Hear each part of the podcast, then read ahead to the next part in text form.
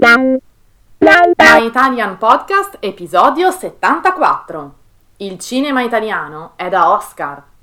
In questo episodio vi parleremo del cinema italiano e del suo riconoscimento internazionale. Ciao, benvenuti a My Italian Podcast. Io sono Sabrina. Io sono Cristina e siamo le vostre insegnanti di italiano. My Italian Podcast è lo strumento per ascoltare ed imparare l'italiano in modo divertente, semplice e accessibile. Ti faremo conoscere le tradizioni e la cultura italiana attraverso autentiche conversazioni tra due madrelingua. Hey you! Welcome to My Italian Podcast. Here you can listen to real Italian conversations by native speakers. If you don't speak Italian yet, don't worry. Just subscribe to our newsletter to get more contents and the transcripts of all of our My Italian Podcast episodes. Sigla!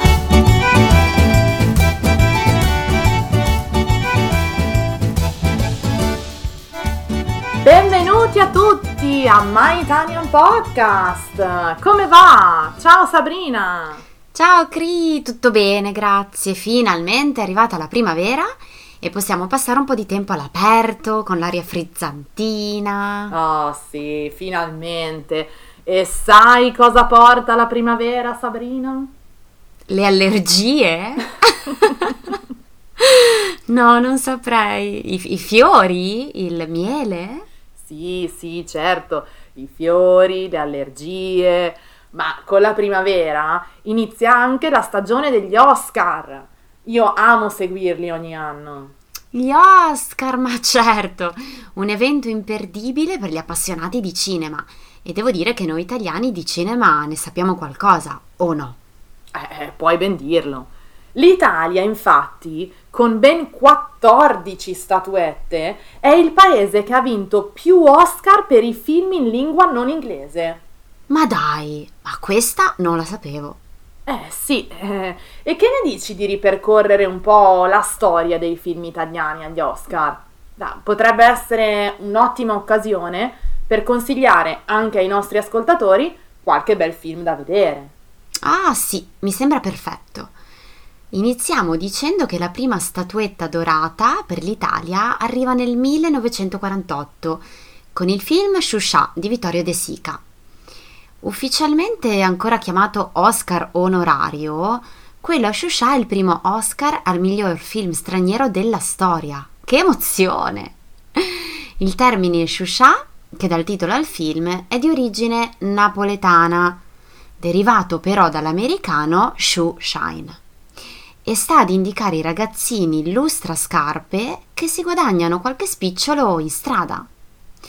La storia infatti racconta la dura lotta per la sopravvivenza di due bambini nell'immediato dopoguerra italiano.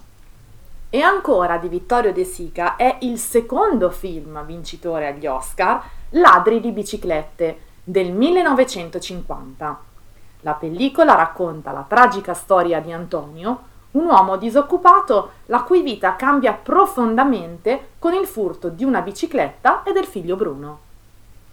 Nel 1951 si aggiudica il premio una produzione franco-italiana, Le mura di Malapaga, che ci racconta la storia di Pierre, che dopo aver ucciso la sua amante parte fuggendo a bordo di una nave diretta a Genova e una volta giunto nel capoluogo ligure incontra l'amore in una storia rocambolesca dove il tempo a disposizione diventa sempre meno. Gli anni 1957 e 1958 vedono poi risplendere la luce sfolgorante del grande regista Federico Fellini, con due film, La strada e Le notti di Cabiria.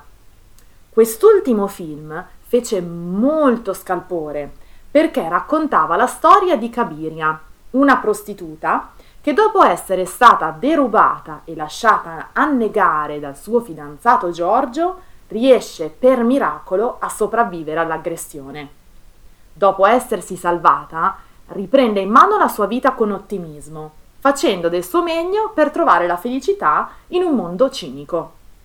Fellini così fa breccia nel cuore dell'Academy con questa pellicola ed ottiene il secondo Oscar in due anni anche se, appunto, in questo caso, il film venne ostacolato in modo pesante, stavolta per volere della Chiesa, che inizialmente ne censurò ben 7 minuti. Bisognerà poi aspettare la versione integrale 40 anni dopo per godere dell'opera nella sua integrità. E le vittorie di Fellini non si fermano qui. Eh, ricordiamo infatti anche Otto e mezzo, che vinse l'Oscar nel 1964, e Amarcord nel 1975. E come possiamo non nominare il regista Vittorio De Sica? Egli infatti riceverà ben quattro statuette con i film Ieri, Oggi e Domani e Il Giardino dei Finzi Contini del 1972. Gli anni 90 poi vedono l'Italia salire sul tetto del mondo con L'ultimo imperatore di Bernardo Bertolucci, Nuovo Cinema Paradiso di Giuseppe Tornatore, Mediterraneo di Gabriele Salvatores e La vita è bella di Roberto Benigni. Wow, che film incredibile! E ti ricordi la premiazione? Alla notte degli Oscar, Sofia Loren era la madrina, incaricata di comunicare il vincitore del miglior film straniero.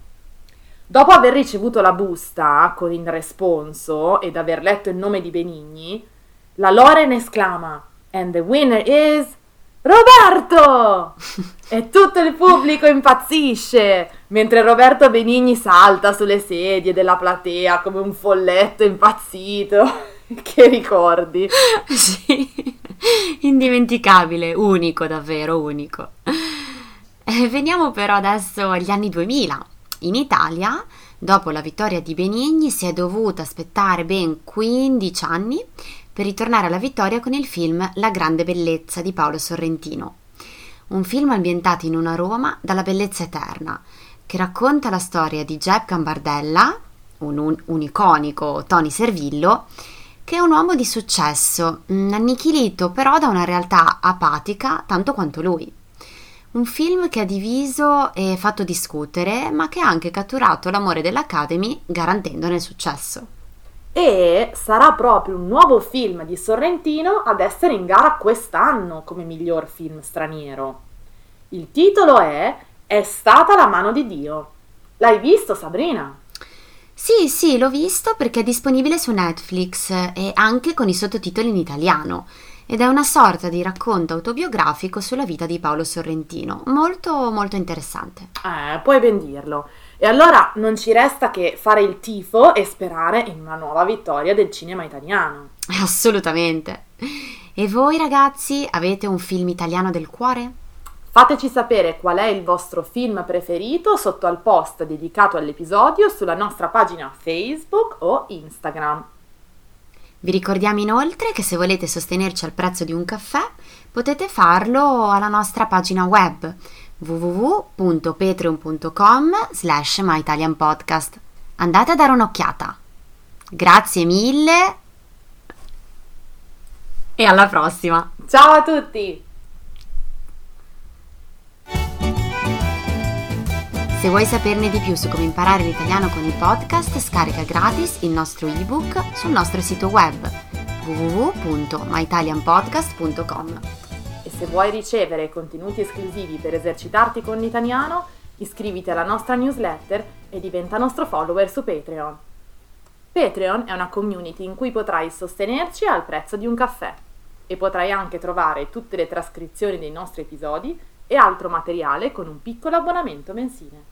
Vai su www.patreon.com slash myitalianpodcast per saperne di più.